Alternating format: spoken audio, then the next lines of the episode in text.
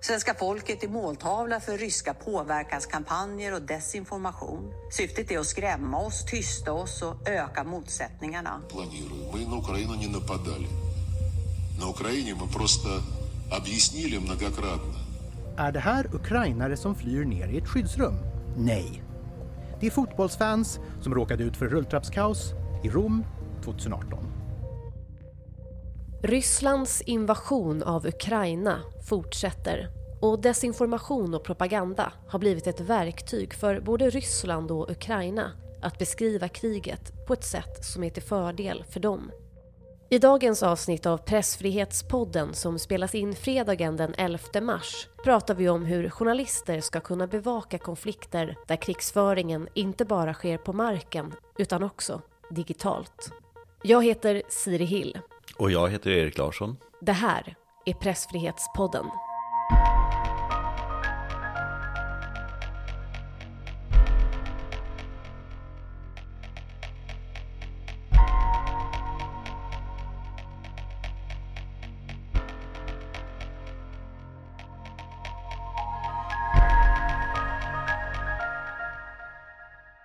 Vi är jätteglada att kunna välkomna två väldigt kunniga gäster till dagens program. Med oss här i studion på Reporter utan gränsers kontor i Stockholm så har vi Ulrika Hyllert, ordförande för fackförbundet Journalistförbundet. Välkommen Ulrika! Tack så jättemycket! Jätte, jätteroligt att du är med. Och med oss på länk från Lviv i Ukraina så finns Lubna Elshanti, Sveriges Radios Östersjökorrespondent. Välkommen du också. Tack! Lubna, jag tänkte börja med att fråga dig som är på plats i Ukraina sedan eh, Rysslands invasion inleddes. Hur är läget i Ukraina just nu? Ja, det ser ju olika ut beroende på vart man befinner sig i landet. Eh, så det man har sett här i Lviv är ju den extremt stora mängden personer som flyr hit och för att sen ta sig vidare till Polen eller till andra delar av Europa. Den här stan har typ ökat under den här tiden från eh, 700 000 personer som bor här till vardags i vanliga fall till nu där det är drygt en miljon som bor här. Eh, och det har ju varit ehm, väldigt omtumlande och svårt och när man rör sig här i stan numera så träffar man knappt någon som kommer från Lviv utan alla som man möter här har flytt strider från Charkiv, från Odessa, från Mariupol, från Kiev. Eh, du och din kollega från Sveriges Radio, Johan Mattias Sommarström, ni befinner er ju verkligen mitt i en krigszon och jag förstår att det är första gången för dig som du rapporterar från ett krigsdrabbat land. Kan du beskriva lite mer om hur ni arbetar konkret? När jag eh, kom hit eh, så trodde jag ju verkligen att jag skulle bara vara här i ett par dagar innan situationen skulle lugna sig. För att även för mig så var det mm, så, så ville ju inte jag tro på att det här skulle mynna ut i ett fullskaligt krig, en invasion av Ukraina. Det, det var faktiskt eh, ja, men otänkbart, även om jag visste och förstod väl att risken fanns. Så det har varit eh, en omtumlande tid, det har varit en väldigt intensiv tid, det har varit eh, för mig att hantera att eh, det här händer just nu samtidigt som man ska återge och ge någon slags liksom värdig och rättvis bild av det som händer. Så nej men det har varit svårt och också svårt att hålla distans till det som händer. För jag tror att när man rapporterar om någonting i Sverige så kan det bara vara liksom en abstrakt situation. Man bara återger, eh, ja, läser på byråerna det andra skriver. Men här så pratar man ju med, faktiskt med människor som är direkt drabbade samtidigt som man är en del av deras vardag. Jag sitter i samma skyddsrum som dem, jag rör mig på samma gator som dem, jag handlar i samma mataffärer som dem. Eh, så det, det har varit en utmaning. Men sen så har det ju varit en, ett otroligt starkt stöd att ha Johan Mattias Sommarström vid min sida för att han har ju en väldigt lång erfarenhet av att jobba in i krigsområden, att kunna bolla det med honom och kunna hela tiden ha diskussion hur, hur vi tänker, hur vi agerar, vad vi har för planer, hur kan vi lämna Ukraina ifall situationen blir alltför farlig för, för oss. Så det har varit väldigt värdefullt. Men den första tiden, alltså den första natten då kriget bröt ut så var ju jag här själv. Um, och det, ja, det, det, det, var, det var tufft. Eh, Ulrika Hyllert, eh, Journalistförbundet, jag ser att du antecknar nu när du hör Lubna berätta. Är det något du vill dela med dig av? Vad tänker du? Nej, men det finns ju många tankar eh, såklart kring den här situationen i Ukraina. Eh, och när det som jag tänker på är ju främst då att det, är ju, det finns ju då ditresta utländska både journalister och hjälparbetare, men det är ju eh, den här bilden av hur ser vardagen ut för de som faktiskt bor där. Hur, hur är det och hur plötsligt kom det? Um, och att det också då finns väldigt många journalister på plats som såklart måste arbeta och har då ja, men, fått lämna sina redaktioner och kanske också då där vi vet att många är i Lviv och på andra platser att man har försökt förflytta sig till östra Ukraina för att kunna få fortsätta bevaka på plats. Eh, men det är ju väldigt många som inte har erfarenhet, som såklart är lokala journalister. Även om det då i de västra delarna har varit oroligt, det har varit oroligt på Krim, så är det ändå inte så här hur, hur bevakar man ett land i krig när man kanske har varit en helt annan typ av journalist sedan tidigare? Så det är ju en jättestor omställning på många olika sätt. Mm. Eh, ni är ju inne på det båda två, att det är en väldigt svår situation, både naturligtvis för civilbefolkningen, men också för oberoende journalister som är på plats. Eh, även journalister i Ryssland är ju under hård press. Hittills så har minst en ukrainsk journalist dödats och flera har skottskadats i samband med sitt arbete. Och i Ryssland tvingas oberoende medier att stänga för att de har benämnt kriget som just ett krig i sin bevakning. Vi får också rapporter om att ryska journalister lämnar landet och så vidare och så vidare. Och samtidigt så är ju journalistkårens arbete viktigare nu än någonsin. Eh, både Reporter utan gränser och Journalistförbundet arbetar ju på olika sätt för att stötta journalister på plats. Bland annat så har ju vi i Reporter utan gränser tillsammans med en ukrainsk partnerorganisation öppnat ett presscenter i Lviv där journalister kan låna skyddsutrustning men också få visst ekonomiskt och psykologiskt stöd. Eh, jag tänkte fråga dig Ulrika, hur arbetar ni i Journalistförbundet för att slå vakt om pressfriheten och vilka är de viktigaste åtgärderna, tänker du? Jag skulle säga att det är att ha varit på plats sedan tidigare att ha befintliga strukturer på, eh, i många olika länder. För man vet, alltså det, det, pågår ju, det finns ju problem i länder där det inte finns eh, total pressfrihet, där man hela tiden behöver bygga strukturer. Eh, och det gör ju både Reportrar utan gränser och vi gör det främst eh, då via våra eh, europeiska och internationella organisationer och samarbetar med dem eh, kring olika typer av biståndsprojekt. Där vi då eh, går in med stöd och tillsammans då med våran fackliga biståndsorganisation som finns i Sverige, så med hjälp av Sida så har vi eh, projekt då för, eh, som ska liksom leda till både demokrati och fredsbevarande för att bygga fackliga strukturer och koppla till då lokala journalistförbund eftersom att vi är övertygade om att oberoende journalistik bidrar eller är en förutsättning för demokrati och mediefrihet och så vidare. Jag är lite nyfiken på det här internationella samarbetet. För det finns ju ett, som du har varit inne på, ett europeiskt eh, organisation för eh, olika journalistfack i Europa. Men det finns ju också en internationell organisation som förkortas IFJ. Och eh, där har ju nyligen Svenska Journalistförbundet tillsammans med övriga nordiska fackförbund gått ut och krävt att vice ordförande Timur Shafir ska avgå. Och det är för att han företräder det ryska journalistförbundet och har gått med egentligen på de censurregler som Kreml har. Det vill säga att man inte ska kalla kriget för ett krig. Men kan du... Eh, vad tänkte du när du hörde att han backade? Det här är ju ändå en facklig kollega till dig då. Ja, att han backade censuren. Vad tänkte du när du hörde det? Det här, alltså IFJ är ju då en, vår europeiska organisation och internationella organisation är ju då hopkopplade och samarbetar väldigt tätt om delar kontor och så vidare. Så att det är ju inte så här att det är två helt olika organisationer, även om den europeiska organisationen också är självständig och kan arbeta självständigt. Um, nej men det här blev ju väldigt både överraskande och eh, provocerande såklart.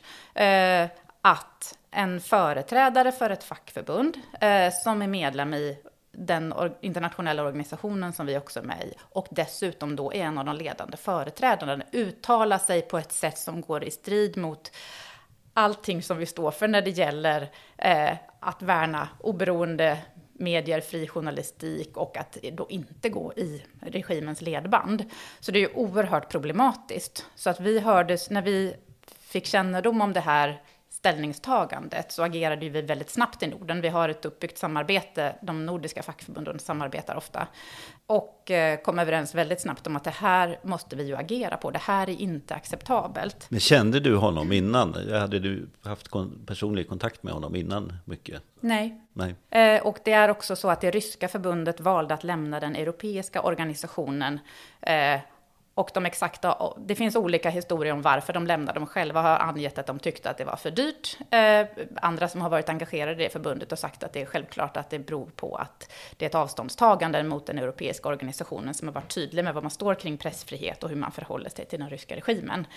Och jag tror att hur man ska se på det här, det är ju att i internationella organisationer så avspeglas världspolitiken. De spänningar som finns mellan länder och regimer avspeglas i internationella organisationer. Så det är klart att det är ju inte första gången det finns spänningar i den här internationella organisationen. Det tänker jag man måste vara öppen med och det tror jag att alla känner till som jobbar internationellt, att det påverkar. Det, det har ju varit väldigt tydligt att eh, reaktionerna mot eh, Ryssland har varit otroligt starka och världen kan, många har förvånats över hur eniga många länder och organisationer har varit i sitt fördömande mot attacken på Ukraina.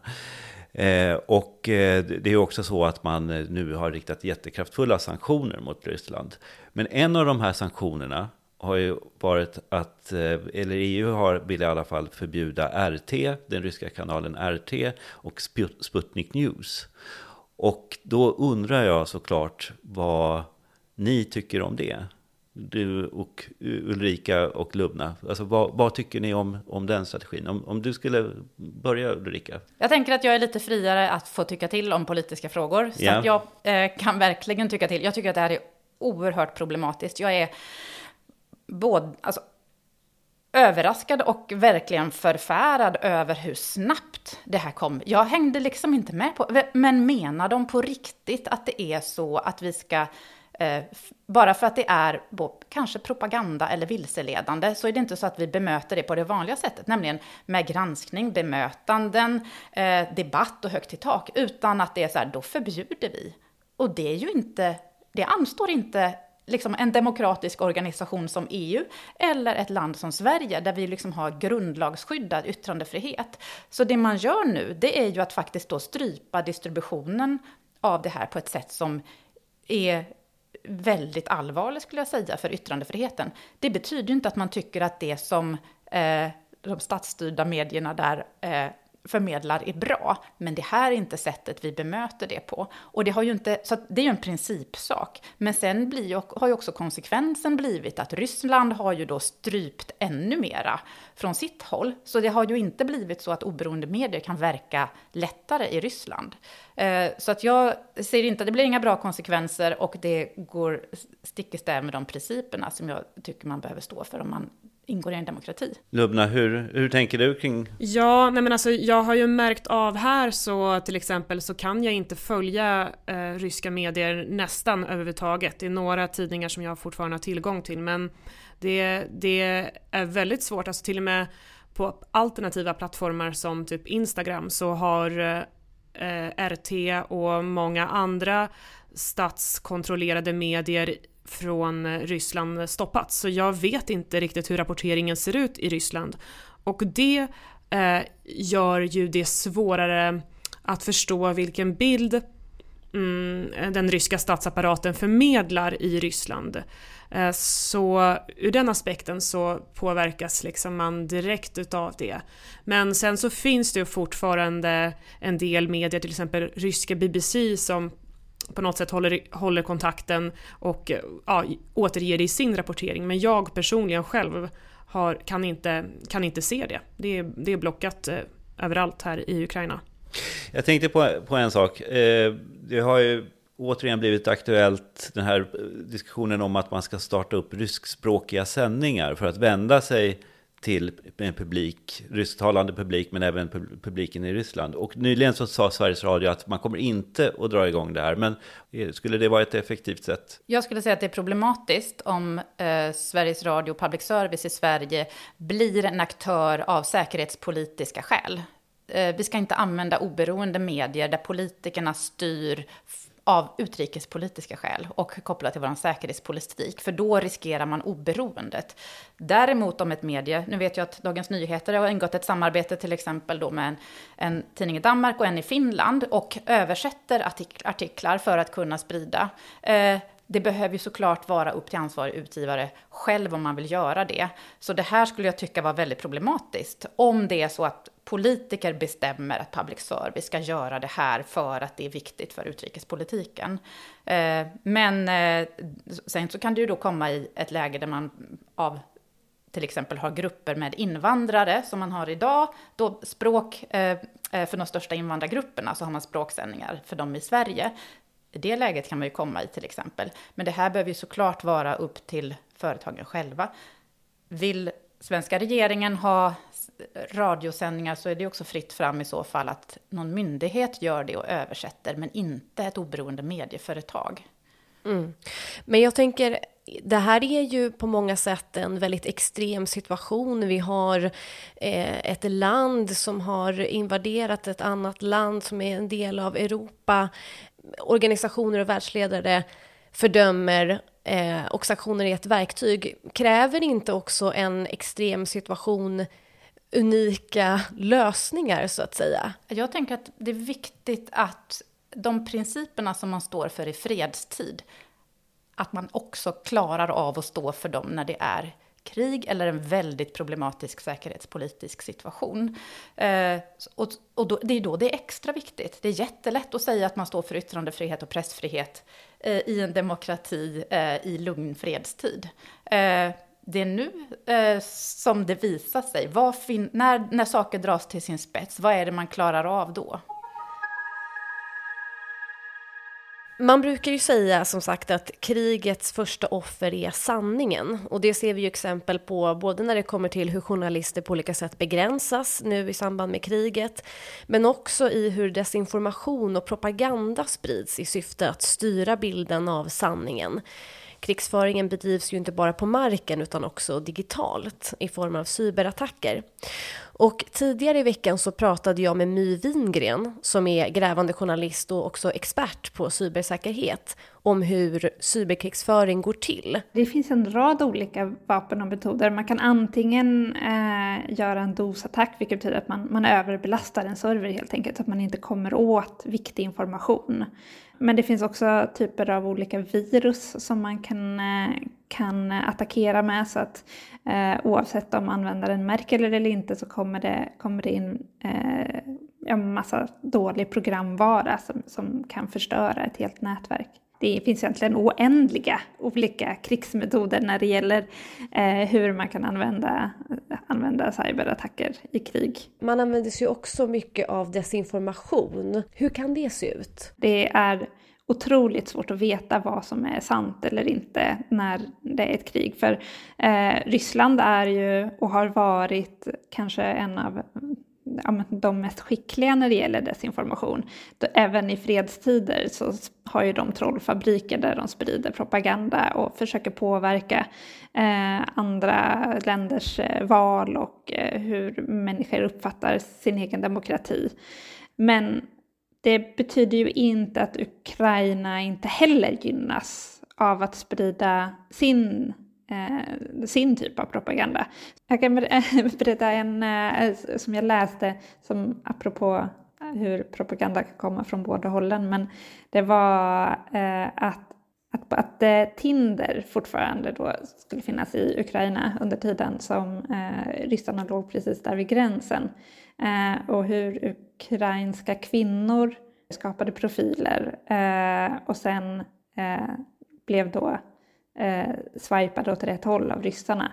Och att de eh, genom att flörta fick ut en massa viktig information från de ryska soldaterna eh, som de sen kunde ge vidare då till sin, sin egen militär. Det är också en sån historia som låter kanske lite för bra för att vara sann. Vilka tänker du är de största journalistiska fallgroparna när man rapporterar från ett krig? Jag tänker att det som är svårast är ju att det är begränsad tillgång. Även om vi har väldigt många svenska journalister på plats i Ukraina idag, um, så ju längre tid kriget fortgår, desto färre kommer det ju vara och ju längre bort man är desto svårare är det att veta vad som faktiskt är sant.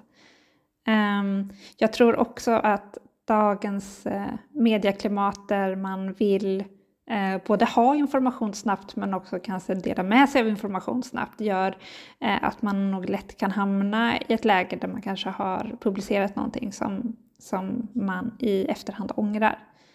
Jag tror att det är viktigt att, att våga ta lite tid på sig och försöka gå så mycket man kan till grunden med källorna. Och här hörde vi alltså My Wingren, grävande journalist och expert på cybersäkerhet i en intervju som jag gjorde med henne tidigare i veckan. Men eh, hörni, jag tänkte fråga, hur tycker ni att vi skildrar kriget i Ukraina nu i svenska medier? Med tanke då på den här propagandan och desinformationen som sprids. Ger vi en rättvis bild eller är det något som saknas? Jag vet faktiskt inte hur eh, andra svenska medier rapporteras. Jag följer andra svenska medier väldigt sporadiskt. Det, det finns inte liksom tid eller utrymme för det. Men vi på Sveriges Radio, delvis så har vi ju jag och Jon Mattias Sommarström här i Lviv och vi har flera team i gränsområdena också. Och eh, sen så har vi en redaktion i Sverige, flera personer som har varit tidigare Rysslands korrespondenter och är Rysslands korrespondenter som också täcker upp för de områden som vi inte har tillgång till härifrån, alltså östra delen av Ukraina och de där det har eh, skett attacker och eh, ja, angrepp från den ryska sidan. Så vi har en väldigt stor liksom, bevakning eh, på den här situationen, på den här konflikten just nu. Eh, men det är klart att det är det är svårt och det är svårt framförallt så när, vi kom, när det kommer eh, på tal, när det handlar om antal, hur många personer som har faktiskt dött. Eh, det kommer inga eh, trovärdiga siffror från den ryska sidan eh, för att de har all, all anledning att eh, påstå att eh, det är betydligt färre som har dött i det här kriget. Och eh, det är svårt att veta ifall den ukrainska sidan talar sanning också, för att de har också någonting att vinna på att eh, överdriva eller underdriva förluster. Eh, och det är ett krig och eh, det, är, det är svårt att förhålla sig till fakta. Och jag tror för oss så har det varit, vi har valt att fokusera på människorna som vi möter. Och vi har valt att återge deras historier, deras berättelser, deras känslor, deras frustration, deras sorg. Eh, och det, det är det vi kan göra härifrån. Eh, och sen så får man bli, sen så har man liksom under den här tiden blivit bättre på att sålla information. Man har, man har lärt sig liksom vilka medier som är på plats, vilka journalister som eh, har rapporterat bra från, den här, från, från, eh, från frontlinjerna tidigare. Eh, så man får någon slags rutin på det här. Eh, ja, det är, väl, det är väl så vi resonerar. Du är inne på det, det här med att eh, en strategi då kan vara att gå till så att säga grundkällan, prata med människor som är på plats. Men vad tänker du är de största journalistiska fallgroparna i en sån här situation? Ja, de största fallgroparna är just att gå in på detaljer som man faktiskt inte kan kontrollera. Det gäller till exempel exakt vad det är som har hänt. Eh, för det vet man eh, inte alltid, utan man kan nog berätta i stora, stora drag. Och eh, avvakta tills det kommer liksom någon, någon slags officiella eller fler vittnesmål som bekräftar det som har hänt. Um, och sen så, ja, vilka fler fallgropar? Det, det är ju så att det här kriget, den främsta mediet som jag använder mig av här är ju Telegram. Och eh, där så prenumererar man på väldigt många olika nyhetstjänster. Och eh, både seriösa och inte seriösa, bara för att veta liksom vad folk pratar om. Uh, och det är att eh, sålla information som är en stor utmaning. Att verkligen vara säker på att det som rapporteras på olika sidor är sant. Och det har jag aldrig känt eh, att jag har behövt att jag behövt kontrollera så mycket saker som, jag, som man gör den, den här gången. Så ser man en nyhet på en sajt så går man till en annan sajt och sen så liksom håller man på så här i en kedja av olika sajter tills man ja, men, inser att det här kanske inte är sant eller är sant. Ulrika, jag är lite nyfiken vad, vad du tänker angående svenska mediers rapportering av det här kriget och hantering av den desinformation som funnits. Alltså det som jag ser ändå att det väldigt snabbt har blivit en diskussion om rapporteringen. Vilket såklart, det är det som är viktigt att man har. Att man behöver diskutera alltså mediekritiskt. Vad, hur, är det någonting som eh, hamnar fel? Vad, vad är det de olika rapporter, eh, medierna rapporterar liksom sammantaget? Och det är ju såklart jättesvårt att liksom i realtid skapa sig en bild av är det här en balanserad bild? Har vi gått på några nitar? Hur många medier har delat en bild som faktiskt inte var sann, som fick fötter? Det tror jag att det kommer vi få titta på i efterhand. Eh, så att det viktiga är ju att också ha en diskussion pågående om eh, hur man rapporterar och det tycker jag sker. Eh, jag tycker också att det har varit, alltså från nästan dag ett, så är det både journalister men också andra organisationer som från första dagen lyfte, var vaksamma på desinformation, kolla källor och även då till allmänheten att fundera på vad det är du delar i sociala medier. Så att medvetenheten om att det är ett propagandakrig och desinformation har varit jättehög från början. Sen behöver man ju såklart, det finns ju de som är experter då, trollfabriker, andra som vill såklart påverka. Eh, man behöver ju vara ännu bättre än dem och det är ju svårt såklart. På någonstans så kommer man ju bli lurad och som Luna säger, vad, vad, är, vad är sanningen? Man kan inte veta alltid och då är det ju viktigt såklart att alltid kolla källor eller referera till vad är det man får den här informationen ifrån.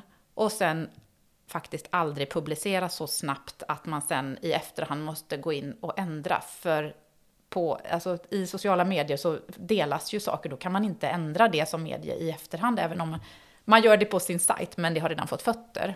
Har ni på Journalistförbundet några råd till era medlemmar just när det kommer till hur man ska hantera desinformation? Ja, vi har varit ganska snabbt ute med att också dela, höra av oss till medlemmar. Här kan du hitta mer information, vi har råd på vår hemsida. Eh, men det här är ju någonting som, det är egentligen så många frågor i det här, man kan inte lära sig allt i ett akutläge. Det behöver man ju kontinuerligt ha arbetat med. Och det är ju någonting som vi har jobbat med i flera år. Till exempel inför förra valet, då var det att alla fackföreningar ihop hade en seminarieserie som hette Under radarn som just handlade om propagandakrig, är det någon som kan påverka valet? Det har ju såklart blivit högaktuellt nu, men då kan man ju plocka upp det också. Så att det här är ju sånt som är viktigt att man hela tiden jobbar med på redaktionerna och att andra också lyfter de här frågorna. Um, så det finns, men, men råden är ju de här, kolla källor, publicera något, inte något som du inte är helt säker på uh, och går det inte helt att verifiera så måste man liksom också säga att men det kommer från den här nyhetsbyrån och den är mer eller mindre trovärdig och liksom tydliggöra det. Och det här behöver man ju då ha rutiner på redaktionerna tydligt så att alla vet hur man gör. Men hur tycker du att redaktionerna har skött sig här då? Jättesvårt att säga eh, utifrån att eh, jag vet ju att jag tror att det var Expressens, eh, eh, en av deras, jag tror det var deras redaktionschef som sa, ja men vi har spridit en bild som var fel. Vi tog bort den. Vi var för snabba. Så att det finns ju också en självrannsakan. Eh, så att så länge det finns en självrannsakan och en diskussion eh, så tycker jag att det är bra. En annan fråga som kommer upp i sådana här sammanhang det är ju hur redaktionen hanterar säkerheten för de eh, reportrar och eh, fotografer som man skickar ut och som är på plats. Eh, hur tycker du att det har skett under det här kriget? Också svårt att säga. Det som var, vi såg en, det var en nyhet i morse eller igår om att skyddsombud är inte involverade när innan man skickar iväg då någon till ett krigsområde. Eh, det betyder ju inte att det blir eh, automatiskt så att det är farligt. Vi vet att de stora medierna har väldigt bra säkerhetsavdelningar och har det sedan flera år tillbaka. Däremot mindre medier har ju inte det. Det finns frilansare i området och då är det ju väldigt viktigt att det är uppdragsgivaren som tar ett stort ansvar om man faktiskt köper material av en frilans som finns i, i ett osäkert område.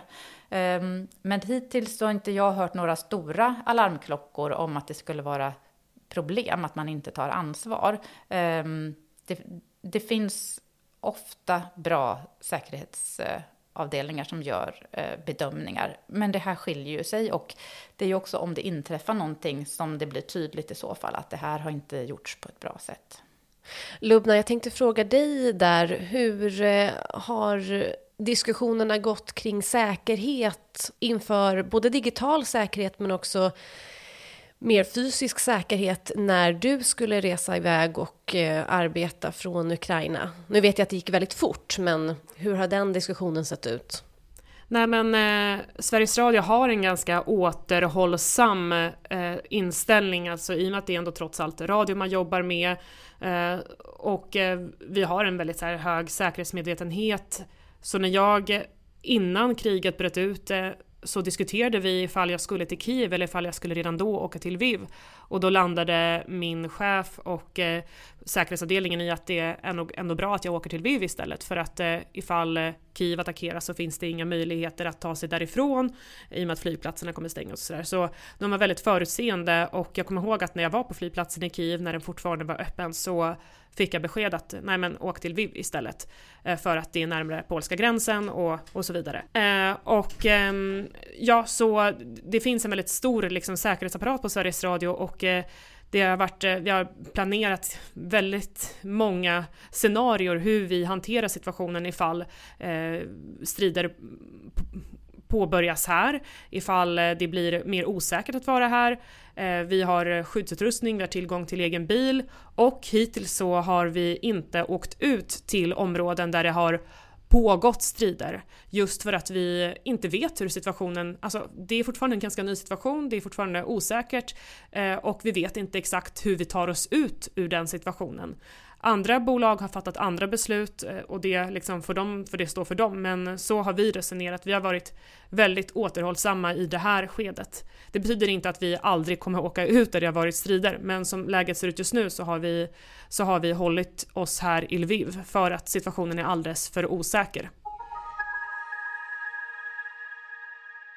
Eh, jag tänker så här, av många och väldigt rimliga skäl så har det varit en massiv bevakning av konflikten här i Ukraina. Men bevakas den här konflikten på ett annorlunda sätt än eh, de krig som äger rum utanför Europa? Vad, vad ser ni för bilder här? Det är en av de sakerna som, när jag sa att det, här, det pågår en mediekritik av det här, hur ser rapporteringen ut, så är det en del som har diskuterats. Att vad, vad, vad betyder närhetsprincipen? Bevakas det här kriget på ett annat sätt eh, beroende på om man känner någon slags eh, annan kulturell samhörighet och så vidare. Och jag tänker att alla de frågorna är viktiga att ställa sig. Är, är det så eller inte? Och vem är journalisten som bedömer eh, vad som eh, känns som nära och vilka man känner igen sig i? Så det tycker jag är relevanta frågor att ställa. Men sen så tänker jag att den stora eh, skillnaden här, det är ju att eh, Sverige höjer säkerhetsläget. Sverige har skickat vapen till Ukraina. Det här är ju extremt eh, ovanligt. Eh, så det är klart att hela säkerhetssituationen i Sverige och beredskapen håller på att då höjas. Och det påverkar ju såklart också intresset för ett krig som då kan direkt påverka Sverige. Och så det, så det tänker jag är anledningen till att kriget också bevakas annorlunda. För att oron i Sverige eh, är väldigt, eh, alltså ja, oron i Sverige har ökat. Eh, det är ju, ja, om man bara tittar då på vilka det är som eh, ja, men hur ser lagren ut hemma? Att eh, folk köper trangakök, vevradio. Alltså den typen av liksom hemmaberedskap, att man nu börjar följa rådet eh, från Myndigheten för samhällsskydd och beredskap, att du ska klara dig en vecka. Att ja, men nu, eh, det görs nu. Det är klart att det påverkar också bevakningen eftersom att det har direkt koppling till vår säkerhet här. Vad tänker du Lubna? Ja, um, ja vad tycker jag? Um, Ja men alltså det är klart att det här skiljer sig från andra konflikter som vi har bevakat. Alltså det här magnituden av den här konflikten är ju en helt annan också. Det är en av eh, världens stormakter som eh, angriper ett land i Europa. Det finns en närhet, precis som ni var inne på innan. Eh, och ehm, jag måste ändå säga att det här kom ändå ganska plötsligt. Alltså det, även om vi har följt den här upptrappningen vid ukrainska gränsen länge eh, så var nog, hoppades många på att det inte skulle ske. Så jag tror att många i världen har blivit lite tagna på sängen och därför har det här också eh, fått ett större intresse medialt. Eh, och sen så är ju den ryska aggressionen den är av en helt annan kaliber än vi hade föreställt oss innan att när man spekulerade innan så trodde man att det hade, handlade bara om de östra delarna av Ukraina som skulle attackeras. Men nu är det en, liksom en fullskalig invasion. Man har rört sig till huvudstaden, man har rört sig till Odessa, man har rört sig på väldigt många olika håll. Uh, och, och, det är också en faktor. Och sen så är Ukraina ett av de mest befolkade länderna i Europa. Det bor ja, 45 miljoner människor här och två miljoner har hittills flytt landet. Eh, så det, det påverkar Europa inte bara liksom säkerhetsmässigt men också eh, de människor nu som lämnar eh, Ukraina som kommer hamna och hamnar redan i andra europeiska länder. Så det kanske också påverkar rapporteringen och intresset för den här konflikten. Och jag tänker att det här är en helt rimlig bevakning av kriget i Ukraina. Men kanske är det så att andra krig i Europa har varit underbevakade. Och de hade också ett klipp, och då var det utländska medier. Eh, som, så att, och här tycker jag att det finns en skillnad mellan hur svenska medier och journalister har uttryckt sig jämfört med utländska. Men då handlade det om att utländska medier har sagt att så här, nu är det första gången, nu är det krig i Europa, det har inte hänt sedan andra världskriget. Och det är ju inte sant, det är klart att det är jätteprovocerande att höra. Eh, så att det, det finns ju såklart eh, saker att problematisera kring det här, hur beva, bevakning av kriget på Balkan, hur är kännedomen om det, Varf, varför var upp, ja, uppfattades det nära eller inte? Så jag tror att det finns diskussioner som man behöver ta antingen nu under tiden, det har ju ändå börjat, eh, eller framåt på olika sätt. För det är klart att man alltid behöver problematisera eh, varför man gör olika saker, hur uppfattas olika saker. Hörni, den här podden håller nu på att lida mot sitt slut. Eh, jag skulle till sist vilja gå tillbaka till min förinspelade intervju med eh, My Wingren. Och hon delade med sig av några tips på hur man som journalist kan just undvika att råka sprida vidare desinformation när man rapporterar om och från en konflikt. Och vi kan lyssna lite på hur hon resonerar. Jag tror på att spåra det till grundkällan eh, så gott det går. Det är ju inte alltid helt lätt. Men att använda verktyg som, som ju finns idag och som, som till exempelvis eh, om det är en en bild man har fått tag på. Att, eh, att vara noga med att kolla metadatan, kolla om, om bilden finns någon annanstans. Om eh, skyltarna på bilden stämmer överens med informationen om vart bilden skulle vara tagen. Är årstiden rätt? Eh, sådana där små detaljer. En av mina bästa verktyg är faktiskt Yandex som ju är en, en rysk söksajt. Eh, där kan man eh, ladda upp bilder och sen så behöver man inte söka med hela bilden som man gör i, i Google-bildsökningen. Eh, utan man kan välja att söka bara en liten bit av bilden. Vilket gör att man till exempelvis kan hitta att eh, den här bilden kanske inte alls var tagen eh, på platsen som, man, eh, som det påstår. för att man kan se ett litet hus där och det huset hittar man någon annanstans. Och med det så skulle jag vilja tacka Lubna Elshanti, Östersjökorrespondent på Sveriges Radio för att du var med i Pressfrihetspodden idag. Tack. Och tack också Ulrika Hyllert, ordförande för Journalistförbundet. Tack.